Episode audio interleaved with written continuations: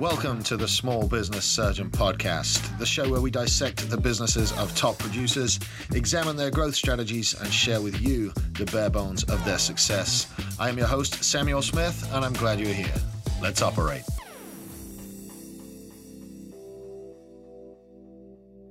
Hey guys, what's up? Welcome to another episode of the Small Business Surgeon podcast. And, um, you know, I don't throw this word around lightly. Uh, there's a lot of excitement around today's guest.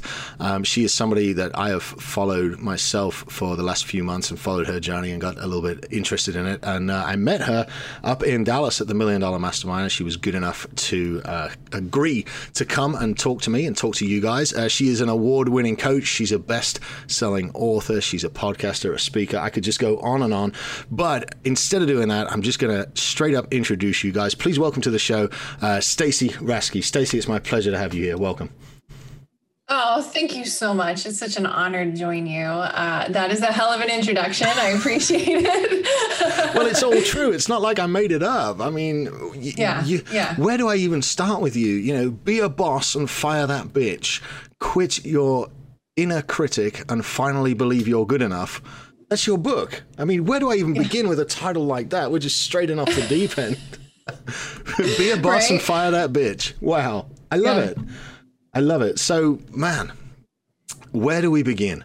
Because there's there's so mm-hmm. much of Stacy that I want to fit into this uh, into this show. Um, first off, award-winning coach. How did you discover that you wanted to be in coaching because you came out of the army, um, you've got a bachelor's degree, you're a chemist, and um, wow, I mean, what got you started on this journey that you're on? So, as far as the coaching, mentoring side of things, I was my first client. So people meet me now, they're like, oh my God, total badass. You know, you've obviously been doing this forever you know, people hang out with me, they're like, wow, you, I want to be like you, you know, in terms of that level of embodiment and balance and influence. So they do, they just uh, jump to the conclusion that I've been doing this for 10 years or more. And that's not the case. I had my rock bottom moment only six years ago. Wow. And the reason I bring that up is because I've been able to do in six years more than what some people accomplish in a lifetime. And it was just because I was willing to lean in to the process and focus on healing the inner stuff because it's you know your success is 90% an internal game and 10% external strategy and most of that external strategy isn't even related to business it's about how can you support that inner game Dude, that sounds like something that I've heard from a lot of successful people is that they all had to find that level. They all had to find the bottom. They all had to find bedrock. And then they had to take what they learned over their lives and start out and build that foundation at that bedrock. So I've got a have uh, got a huge breakdown on you because my uh, my guy Matt put together a dossier on you. Um, let's talk about six years ago because my rock bottom was uh, was just over just over four years ago now, and it had a lot to do with with alcohol. And what you see today is what I've built in the, in the four years since I hit rock bottom. So um, for you, six years, you're a couple of years ahead of me in the timeline and looking at you. Now stacy's very pretty. For those of you not watching on youtube go check out the youtube video. But looking at it i can't picture you with an eating disorder 100 pounds overweight and ingesting large amounts of alcohol. So take me through rock bottom and the lesson you learned there and uh, let's start your journey on uh, on that first step out of rock bottom that uh, a lot of guys are, are still struggling to take yeah, absolutely. And thank you for the compliment. I appreciate it. Joy wears well on people like us, doesn't it? I can't stop smiling. It's like, you know, it's not that yeah. I compliment you. It's the, it's the new addiction. I compliment is... everybody and they smile yeah. back at no, me. Absolutely. You know, it's great. Mm-hmm. So anyway. It is. So what's interesting is, of course, it was the rock bottom moment. You know, it was only six years ago, but really, it was the culmination of a lifetime of wearing the mask of who I should be. Always focusing externally on what everybody else or who I thought I should be to make everyone else happy. Yes. And that- spending a lifetime avoiding my truth and my power you know and i learned very early on to avoid with numbing out So some of that was numbing out with people pleasing and focusing on others. Some of that mm. numbing out was achievement and hustle. Some of that numbing out was, you know, the earliest stuff was was food, which I didn't have a weight issue until after I got out of the military. But um, it was just a lifetime of, of avoidance. I'd numb yes. out with television, with drugs, with alcohol, with social media. You know, of course, work is a socially acceptable form of of ism. You know, alcohol. You know, workaholism. It is. It is. And it was i was constantly giving my power away and the older i got the more out of control i was so it made the control issues even worse and the symptoms of that significant. And so it, I just sorry, mm-hmm. I was just gonna. What did it take for you to realize that? Because we all do that. Um, mm-hmm. Every 20 year old entrepreneur does it. Every 30 year old entrepreneur does it. There comes a breaking point. What was it that took you to down that road of discovery that says, "Hey, this maybe isn't working for me. Maybe there's a different way to do this." It was literally standing in my kitchen at the end of 2014. I'm I'm and again, 100 pounds overweight. I'm far in the throes of PTSD, the depression, the anxiety. I'm on medication. I'm walking with a cane. Wow. Yeah, was a disaster. And I'm standing in my kitchen, bawling my eyes out, shoving food from the cabinet into my face and chasing it with booze and I had this moment of clarity that I'm so grateful for. And it was, I thought to myself, what the hell am I doing? And I actually received the answer. And the answer was, I'm trying to make my body look as ugly as I feel on the inside because I hate myself. Wow. And not only did I have that moment of clarity, but what followed it up was this moment of radical personal responsibility that I that it was like, yep, and I hate myself because of all the choices I've made. That is insane. That was so powerful.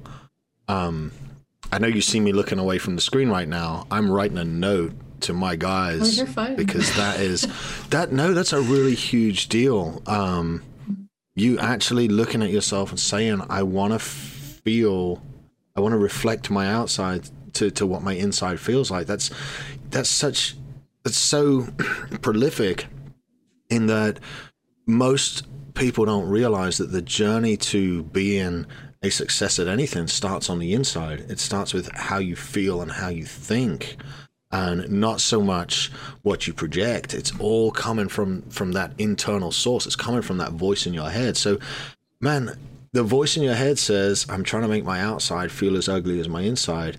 How did you, man? How did you even come close to countering that? What was the first step you took to saying, "You know what? Maybe I got to get a little help here. Yeah, and it was interesting because I was already in trauma therapy. So I went to my therapist like a few days later, I think it was like the following week, and I told her, I said, I'm done. I throw in the towel. She's like, All right, what are you done with? I said, I'm done trying to control anything other than myself. That was the breaking Dude, that's such a realization. Right? Wow. Like, what? Yeah, like literally, that is, those are the words that came out of my mouth. And I'd spent a lifetime in this place of these control issues, right? Like, I was this massive giver. Uh-huh. Hey, that's a control issue for those of you who don't know overserve, overgive, overdo, focus on everyone else in some form or fashion, it's a control issue. Wow. If you're focused on results, hiding in the hustle, control issue. There's so many subtle control issues that help us keep that wall up, that keeps us emotionally unavailable for what we desire because we're blocking ourselves from us. It's all this internal game. And I had all these walls and just I was so compartmentalized from this lifetime of hurt. You know, the childhood trauma that bleeds into the, you know, uh, high school trauma that bleeds into um, military trauma that bleeds into slowly having this downward spiral to that moment of clarity that is such a gift because of what it's allowed me to do. Man, you're you're unique in the fact that you've pushed through it and discovered the uh, the answer, but you're not unique in the problems. This is something that most entrepreneurs that I, that I come across struggle with until they figure out that in a dialogue. And for me, it was understanding that I can't control everything that goes on around me. What I can do is control my day and control my time and do the things I want to do and choose to be happy in those things and then have that percolate through the rest of my system. So, was there a trick that you used right there in your kitchen when you realized what was up, or was this like a gradual over time thing? How did you kind of take the first steps to getting healthy on the inside? So it was definitely gradual. You know, there's no instant quick fix. The instant quick fix was the decision and the choice. Mm-hmm. That's instantaneous. And it was rock solid because I made that choice and I leaned in. The process was just that it was a process. But, you know, if you're, if we are distilling it down to one thing, the magic toolkit, and this is how I became an expert in this topic. All right, listen up, y'all is boundaries. No kidding. Boundaries are the key to being able to take control of you and stop trying to control everything that's not within your control. Because the basics, the most fundamental rule of boundaries, this is the simplest explanation because it's one of those kind of ambiguous concepts. Like people are really teach this wrong. Most gurus teaching boundaries are teaching it wrong because they're focusing on external relationships. Number one, boundaries are 100% about your relationship with you, and that is it. Every other relationship in your life is a ref- mirror reflection of your relationship with you. If someone disrespects you, guess what? You're disrespecting yourself. Simple wow. as that. Mm-hmm. If you're disrespecting, you know, your time, money, how you run your business, your relationship with your business, those are all relationships that are 100% internal and a reflection of how you relate to yourself. So, the basic understanding of boundaries is responsibility. What are you responsible for? And what are you not responsible for? Wow. Yes. That's it. That is it. People overcomplicate the shit out of it. Like they make it super complicated. Like, no, it is really that simple. When you take personal responsibility and focus there, everything changes. Everything changes. That is how, like, discipline is actually the result of boundaries. I couldn't agree more. This is like, I hope you all are taking notes, everybody that's listening, um, because by by being able to set boundaries and, and you you are valuing yourself higher than anything else. And I've I've said this ever since I learned it. If you as an entrepreneur or as a business owner or as a person or anything uh, don't value your time, and if you don't take care of yourself first, how is anything else going to be get taken care of? You cannot perform at your highest possible standards without looking after who you are and looking after your boundaries and what you believe. And it's been such an important lesson for me I'm going to dig on this just a minute more, uh, Stacy, if you don't mind. What is, in your opinion, what's the best way for somebody starting out to sit down and say, you know what, I'm going to redefine some boundaries here in my life? Do you have any tips for somebody just that, that, that's listening to the show that maybe wants to catch on to this a little bit? Absolutely. There is one boundary I recommend to everyone. This is literally a birth right boundary to every human on the planet that if we actually own this boundary and held to it, everything would change. And it is the boundary of no disrespect. Okay. Simple as that. El- elaborate it's, on no disrespect. Yes, what, what do you count course. as disrespect? so, if you have a boundary of no disrespect, and mm-hmm. remember, mm-hmm. this is applying to your relationship with you. Oh, wow. Yeah. Uh-huh. See, you immediately went to, okay, well, what's no disrespect? If no, you are yeah. no longer disrespecting your time, your energy, your wisdom, your body, how you talk to yourself in your head, your money, you know, all of those resources at your disposal. If you stop disrespecting those and start using those for the what you desire, the dreams you create, your purpose, your passion, your pleasure, the prosperity will follow. Wow. Guys, we've got a genius on the show today. I keep writing down timestamps so we can go back and cut this up and make some uh, make some content. You, are, I, honestly, I've threatened to get one of those buttons that makes a bomb noise that uh, that Brad Lea has on his show. I kind of want one of those because boom, mic drop moment. Stacy just dropped it there. And no, you're right. Dropping like, some fire. I love it. I love it. But by by doing that and by you know by protecting yourself and by not allowing yourself to disrespect those fundamental things. And we do it, disrespect is such a strong word, but we do it without realizing. There's always uh, a little something nibbling away at your money. There's always something nibbling away at your time. There's always something as an entrepreneur that's taking from you. And it doesn't feel like disrespect. It feels like, well, I'm paying attention to my business. But or, rea- or how we talk to ourselves. Oh, we should. How disrespectful we, we are. We should we should get into that a little bit. Um, what do you know? I'm sure it's a lot. what can we go into real quick about the power of words and uh, words that come out of your mouth forming your actual reality? The power of words is absolutely amazing and the best place to start. And and actually, before we get into that, Mm-hmm. Just stay focused on that for a second.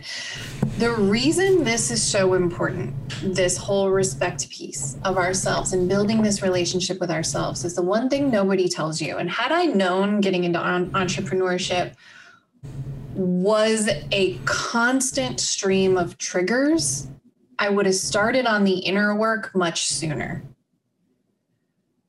everything that you do in entrepreneurship is push, pushing you outside of your comfort zone. So it's yeah. you are constantly triggering your old crap. You're constantly triggering it. So e- almost everyone has a story. We come from something, you know, whether it's massive trauma like myself, mm-hmm. or it's just little stuff that created those seeds of not good enough, worthy, or deserving of what I desire. It doesn't matter it's not tra- trauma competition, but it still creates the same result, which are those limiting beliefs. Right. So constantly we are triggering those limiting beliefs in entrepreneurship. So the reason this is the reason the boundaries and the relationship to self is so important. Mm-hmm. So the most powerful shift you can make in how you talk to yourself and externally is trading out every but for and. This is not original, yet it's been one of the most powerful things that I've done in how I talk to myself and how I talk to others. I love that. I love that. Give us give us an example, if you would, because the one I like to do for for an entrepreneur is to change "I cannot" to "How can I," and it rephrases the question around it. So, give us an example, if you would, of how changing "but" to "and" can change somebody's mindset. Absolutely. I love reframing anything. You know, I I was titled a spin for the win master because anybody could come to me with an impossible statement, a negative statement, whatever, and it was always a reframe where it was a spin for the win. Even mm-hmm. if it was a total epic failure, it's like how can we do this as a reframe as a spin for the win, right? And it doesn't matter what's going on how can you look at it in forward facing in the place of possibility and it's just it changes everything. So but for or and instead of but. So the easiest context is for anyone who's married mm-hmm. uh, or has kids. I love you but yeah you did blah blah blah blah blah mm-hmm. right and we know the point of but but anything that came before it is completely negated yeah it's, so it's, it's basically out. just totally wiped out the critical right instead approaching when you use and instead of but you're able to keep the gratitude and mm-hmm. not negate it so yeah. the value of what the positive is still there. So it's I love you and you did such and such. Wow. Right? Yeah. Now, now all of a sudden, totally different, totally different space. So in terms of the internal dialogue, it's like, oh, and we'll do this. I'm a massively recovering perfectionist. We've talked about control issues today, right? Mm-hmm. Yeah. So, how many times have you actually gotten your goal, but it didn't play out as you expected or planned? Which expectations are just control issues in mm-hmm. your head. You're just trying to control stuff in your head. So, you get your goal, but because it didn't play out exactly as you expected, what we're saying in our head is, yes, I got my goal, but this, Ooh. this, this, this, and this went. Yeah. Did not go according to plan. Mm-hmm. So we are immediately diminishing the value of our success. We're not celebrating our success. We're not owning it. That's so true. Yeah. That's so true. And so, so to flip that over to, I got my goal. And here's where the high performer comes in. I can adjust this, this, this for next time. And here's the lessons we learned. Here's the lessons I mm-hmm. learned. Oh my god, how I, I can that. make it better. Right? It's so subtle, and it's like, what's happening right now? Do we? so well, we do that around here, and I, I don't even know. Like what we do yeah. with every project, nothing ever goes to plan. We plan mm-hmm. as best as we can, and then there's always adaptations on the fly. There's always stuff. So we've got standard operating procedures, but I hold opinions until they are changed by the introduction of new evidence. Like, mm-hmm. as soon as you show me a better way, or if we run into a problem that doesn't fit within our operating procedures, we take that lesson from it and we say, well, you know, that cost us $1,500 or whatever it cost. However, we learned this, this, and this from it. Plus, we still made a profit on the job. So that rolls to the next job and it's a win. It's a win for everyone rather than being the entrepreneur that focuses on, my God, I just lost $1,500 on this job. I didn't. I just paid fifteen hundred bucks in education to learn for the next job, and that has helped so much with my mindset. knowing that there's a, a cost of entry into being as good as possible at business. And you think you're as good as possible, but there's always new information coming in, like from podcasts, like from clients, like from failing at stuff, and you can build and grow on that. So that's that's how we handle it around here. I'm I'm I'm I don't I don't know the right word, but I'm picking up what you're putting down. We we already do it. That's amazing. So yeah. Um, let's touch a little bit, um, man. I want to touch on your hobbies first. I want to touch on your hobbies and then we'll go to your book because right here under hobbies, you have got motorcycles and you kind of look like the uh, you kind of look like the end of the, uh, the the final boss level on the video game Biker Chick that rides the bike and you look mean and tough and, and man, tell us a little bit about your hobby in motorcycles. How on earth did you get into riding bikes?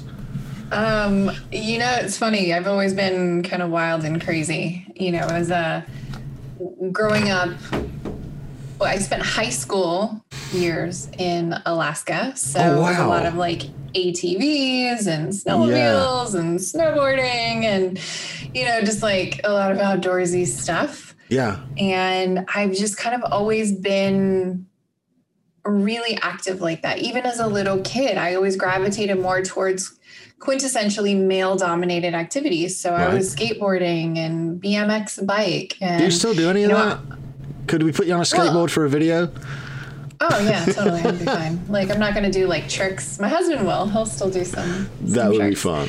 Um, but yeah, I mean, it's it's just always been very active, mm-hmm. and so yeah, I think it just kind of made sense over time. I mean, I remember the first time, some of the first times riding on a motorcycle. My mom had a motorcycle. Oh wow! She would ride with me on the front of the motorcycle back when, like, obviously rules are a little different. mm-hmm. But even getting to ride, you know, on the back of her boyfriend's when I was a kid, you know, on her one boyfriend's bike, and you know, I just, I just loved that stuff. There's something about being a wild and free. You know, I've always kind of yeah. just had that that alpha energy where it's just trying new things and you know pushing outside the box and you know just doing what felt right for me even if it didn't match the labels. Hence why i joined the army. You know it's not uh-huh. really a, a, like a chick thing to do. Especially doing chemical and biological warfare detection you know like i'm a super science nerd and i love it. So it's, so, it's we, we got to touch on this a minute. Like it says in my show notes, it says 9 11 happened on your way to your first duty station. What on yes. earth was that like walking mm-hmm. into that? Yeah, it was really interesting because being biowarfare detection, you know, a few days later, anthrax showed up at the Pentagon. So that I was our first that. our first deployment was actually to the Pentagon. So yeah. Yeah, Wow. was- we were the first um, unit since the Civil War to have a wartime stateside deployment. Wow. That's some uh, that's some responsibility on somebody's way on to their first duty station. Wow. Mm-hmm. Right. And then So sorry, well, go on. before you go on, I was going to Yeah. say, and my husband, my husband is an avid, avid, avid biker, like dirt bikes, BMX bikes to dirt bikes to motorcycles. So I think it was just inevitable that we would ride together. And I'm like, I just like, I'm not super keen on the idea of riding bitch all the time. So I just need my own bike. and yeah, I could. Um, there- there's there's a type of lady that rides on the back of them, and there's a type of lady that drives them, and you very much struck me as the type that drove them. yeah, I, I posted a video actually yesterday. I was happy to be back home from Miami filming the television show. And I was like, yes, I missed my ride. And, you know, I talked about how much being riding motorcycles has taught me about leadership and business. So share a little bit of that real quick before we move off of uh, motorcycles. You slipped in the TV show. I was saving that for later, but it's all right. Oh, we'll get no, back to okay. it. Teaser, What is, teaser. what is riding? Yeah, listen till the end of the show. We got some important news coming up. Tell me, Right. just let's touch on for a minute because how does riding a motorcycle help center you and help focus you? And it says it says here in my notes it's taught you a ton about business and leadership and influence. So let's uh, let's just dip into that for a second. Oh yeah, absolutely. I mean, let's see. I can just pull up literally the exact stuff that I shared. My, my only exposure into the So world of motorcycles has been through Sons of Anarchy, so I'm sure I don't have quite an accurate representation of what it's like. Right, exactly. No, no, no, it's okay. It is. It's you know, it's that place of what is understanding understanding what freedom means to me. Mm-hmm. Right? So a lot of us we get into entrepreneurship because we're like, yeah, I want freedom. I want Right. time freedom. I want geographic freedom. I want financial freedom. And yet most of you are building a business you will be prisoner to if Absolutely. If you don't get the inner game in check. And again, it goes back to the control issues. yeah. Always. It- well, Always. the, And- the business, the business is the beast that must be fed um, a- above become a slave to all others, and until you figure that out in your mind and you put that business second to your well-being, like that's every entrepreneur makes that mistake. Like all of them, Mm-hmm. everyone I've ever coached makes that mistake. Um, and you've got to put that business second and put riding motorcycles and chasing the wind first, right?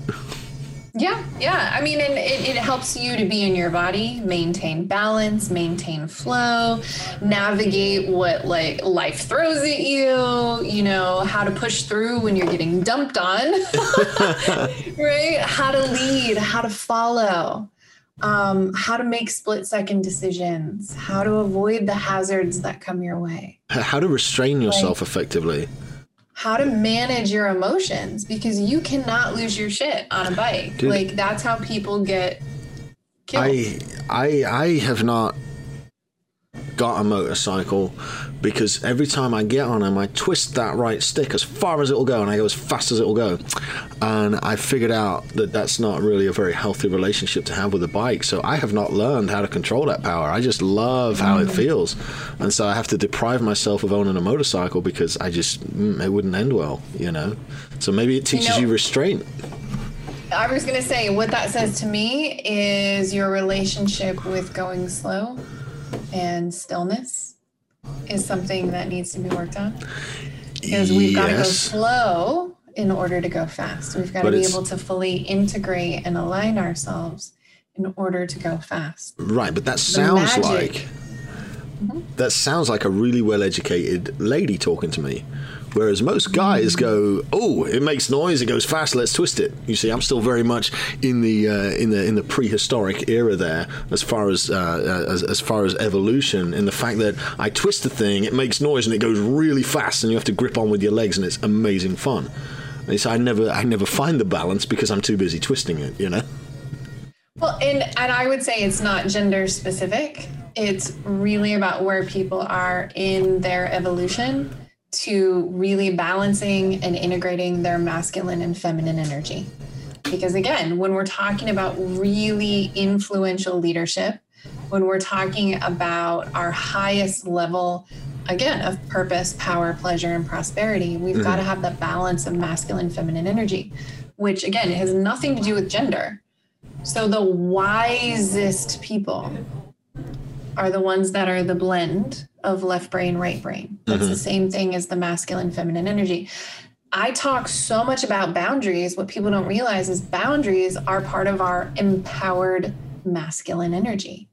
But we've got to have that in place first before we can break down those internal walls and actually access the authenticity, the vulnerability, the trust that we need to have as leaders of our business to step into being the role of CEO and not just a slave and to this job that our business is. Look at that, man! I, I love the fact that you made me uh, look like an uneducated caveman, but um, I still oh, very you did much that for yourself. No, no I still very much like the the noise and the smell and the petrol burning and uh, do I. Yeah, I've left my husband in the dust because he's got a big bike and I have mine goes a lot faster than his. I bet that. And I bet that's a. I have a big bike too, but you know I'll go 120 on the highway if I'm feeling it. So. Oh, you know. there you go. That's yeah. That's but going fast is not where the skills are. Anybody can go fast. That's true. Yeah, I've anybody seen. Anybody can go fast. And I've seen some of those can, videos can of the stop very quickly. Yeah. yeah. when going fast. So mm-hmm. if you're able to maneuver in that space of slow, where you can create the be in that balance, be in that flow, be in the place of trust mm-hmm. of your equipment and trust of yourself. That's magic. I love that. Now I got to go buy a motorcycle now and see if I can find balance. All right. Or just start just start with the rider safety course. They provide the bike. Do the rider safety course. It's all slow speed maneuvering. And that's the first step. I, I, I've been threatening to do that for years. You know, I took. Uh, I took a flying lesson once because I wanted to learn to fly, and then I realized I was a pedestrian. You know, maybe I wouldn't like the. the you ever been at three thousand feet in control of a Cessna, and you're like, yeah, this isn't quite as fun as I thought it would be. I'd kind of like to land right now. uh, it is on the bucket list to learn to fly, so we'll see how. That Dude, I had the money, I had the time, I had everything. I'm like, I'm gonna go take flying lessons. I get up there and I, nah, you can land this shit right now. Come on, let's go. I'm done. so anyway, before we get to your um, before we get to your new top secret TV show project that you've been working on. Um, I want to I want to talk a little bit about your book because a book is on my uh, it's on my agenda for you know the, the next six to nine months as as, as things uh, start to free up a little time around here. But you are actually a best-selling author with "Be a Boss and Fire That Bitch," and um, that bitch is the voice that lives in your head, correct? Mm-hmm. Yeah, it's your inner critic. Dude, tell us a little bit about the book, um, either what's in it, or even more interesting, the process of writing it and how the book came about. Because uh, less than one percent, a lot less than one percent of the population have written a book, so it's a huge accomplishment. Tell us how it happened. Yeah, absolutely. I mean, it was very serendipitous, as many things are.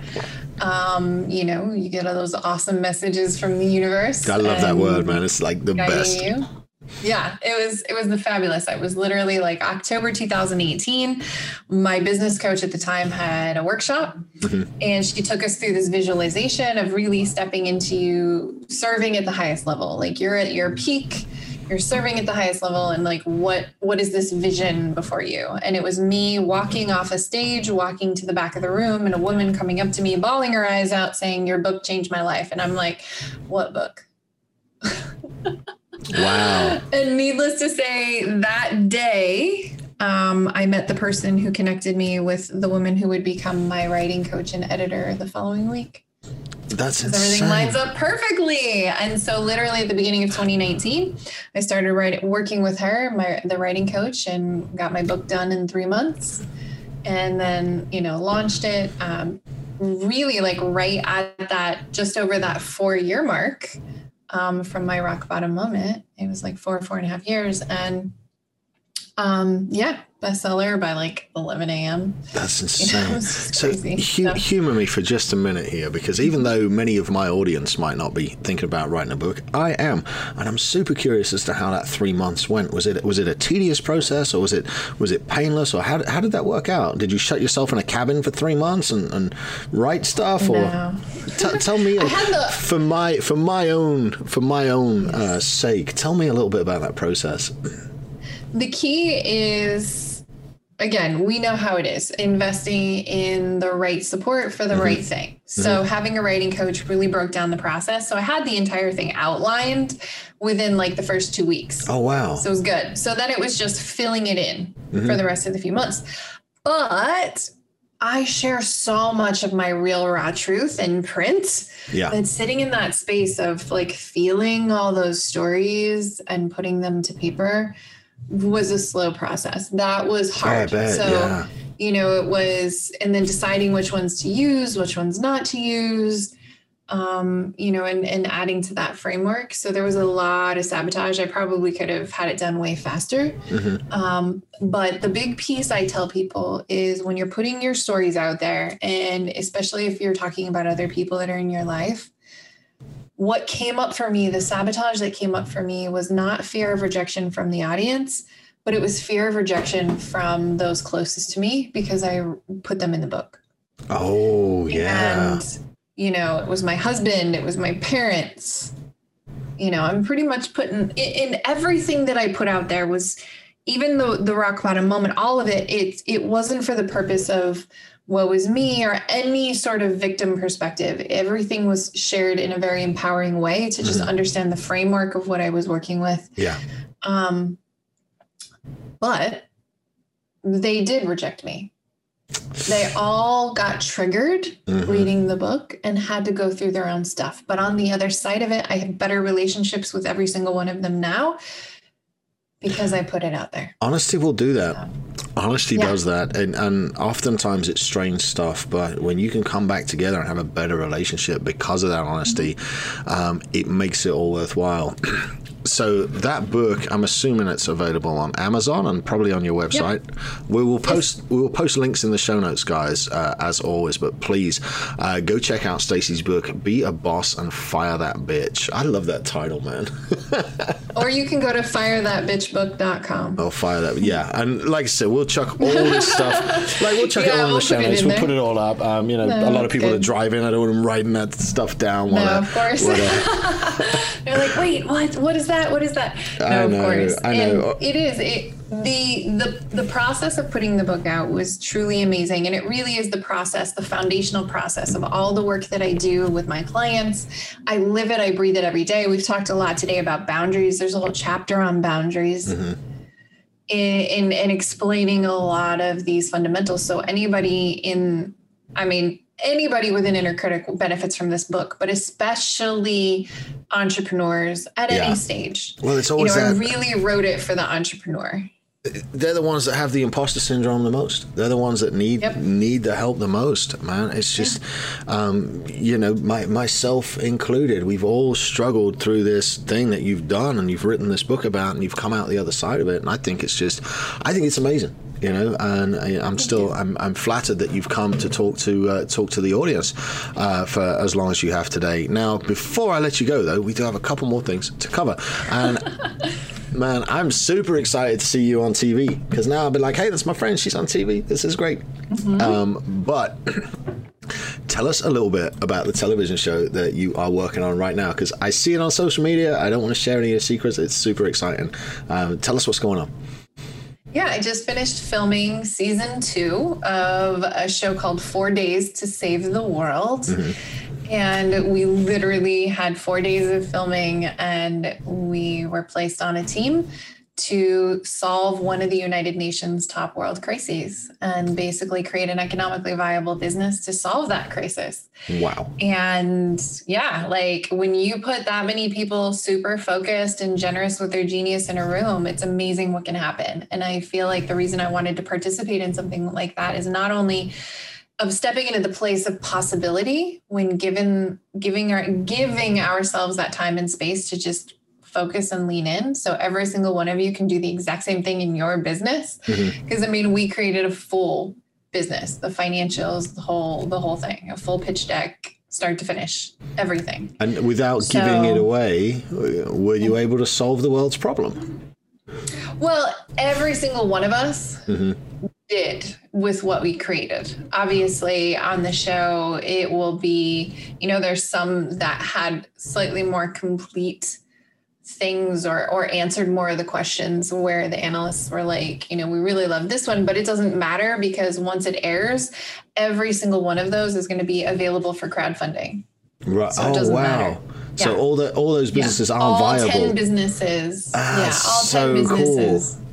They're all going to be viable and they're all going to be stuff that people can uh, people can source and, and take part in. Where is the uh, where's it being aired? Let us know where we can watch it. It'll be on, you know, like Roku, Apple TV, Amazon, Google, you know, pretty much all the streaming major streaming platforms. Dude, that's awesome. And of course, we'll share be it. We'll share it on Facebook when it comes up. Um, Yeah, even though it's probably going to be.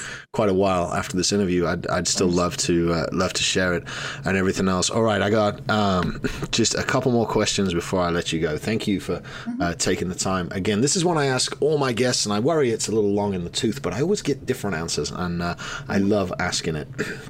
So, at the sake, for the sake of being repetitive, and at risk of that, um, the one I ask is, you know, Stacy, if, if if you were back tomorrow uh, to Ground Zero, and you had to talk to Stacy from a few years ago and say, right, here's what to do.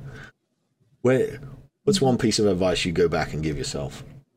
Your success is only as hard as you make it. Oh, wow, I love that, and it that that is so true because you know, success is, is is simple. It's simple things followed over and over and over in a repeating pattern consistently over time.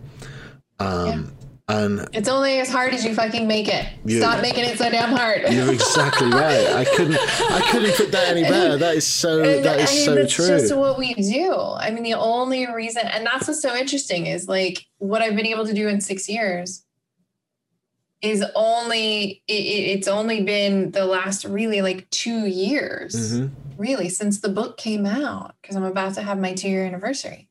That I've really gotten out of my way. Wait, and granted, wait until you get keep good. in mind, and keep in mind that I still have my moments. I Mhm. still have my critic. I it's just I use my toolkit so thoroughly now that it shortens the sabotage cycle. Yeah, it- so, it, it doesn't you know, go it's away. just seconds and minutes. Yeah, because just I'm learn to manage it constantly better. expanding. Yeah. yeah, you just learn to It's manage like- it better, dude. The first time you're in a room surrounded by multimillionaires, you know what I mean? There's Mhm. going to be Oh, some yeah. little chitter chatter, and you're like, Oh, "Oh no, wait, yeah, no, yeah. I've earned a seat at this table." hmm Yeah. You know what I mean? But you know, some stuff, discomfort comes up, and it's okay.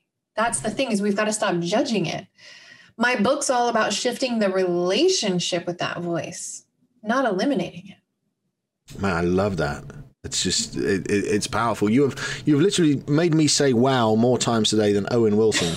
It's just one wow after another after another. So um, just it's you've been a, a absolutely um, incredible guest, Stacy. I've really enjoyed this interview. I'm, I'm it's, it's such a shame I have to I have to wrap it up. I feel like I could talk with you for days. Um, tell us before Next, you go. next episode. Oh, well, yeah. I want to run We'll this back. I want to run this back. You've, you've been fun, and um, yes, next uh, probably next meetup in Dallas we can do something. Um, however, where can my audience find you and follow you and support you? Let us know what those handles are.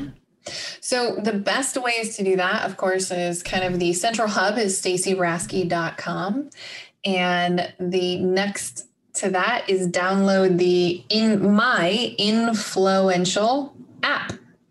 It's got everything in my app. My podcast is there, all my free resources are there, my YouTube channel is there, links to everything all in the app. All you have to do is search Inflowential. And we'll put that link in the notes. So uh, yeah, got your own app and everything. So wow, a massive thank you uh, to you, Stacy, for coming on the show, guys. This has been uh, Stacy Raske. Go support her, follow her stuff, find her on Instagram and Facebook. Go to stacyraske.com and do all that good stuff. And uh, I myself am going to order a copy of your book based on this uh, interview because it's uh, it's been too long coming, and I'm super stoked that you came on the show. So thank you for coming. You're welcome. You'll have to bring it with you so I can sign it. Oh, I'd love that. All right, guys, that was Stacy Raske. Please go check out her stuff. Show her some love, show her some support for those knowledge bombs that she dropped through this episode. And as always, we will be back on Friday with another Friday Fire. And if you've gotten anything out of this show, please subscribe, leave us a review, and uh, again, run over to Stacy's channels and subscribe over there and follow her too. So uh, you'll be good. Have a great week, a happy Monday, and I will see you guys Friday for Friday Fire. Take care now. This has been the Small Business Surgeon Podcast. If you made it this far, you clearly liked it. So go on iTunes and leave us a five star review. This helps people find the show and spread the good word. Share it with friends and follow us at Small Business Surgeon on Facebook and Instagram. Thanks for tuning in, and we'll see you for your follow up next week. The Small Business Surgeon was recorded at Texas Media Foundry in downtown Bryan, Texas. Check them out at txfoundry.com. Ooh, yeah.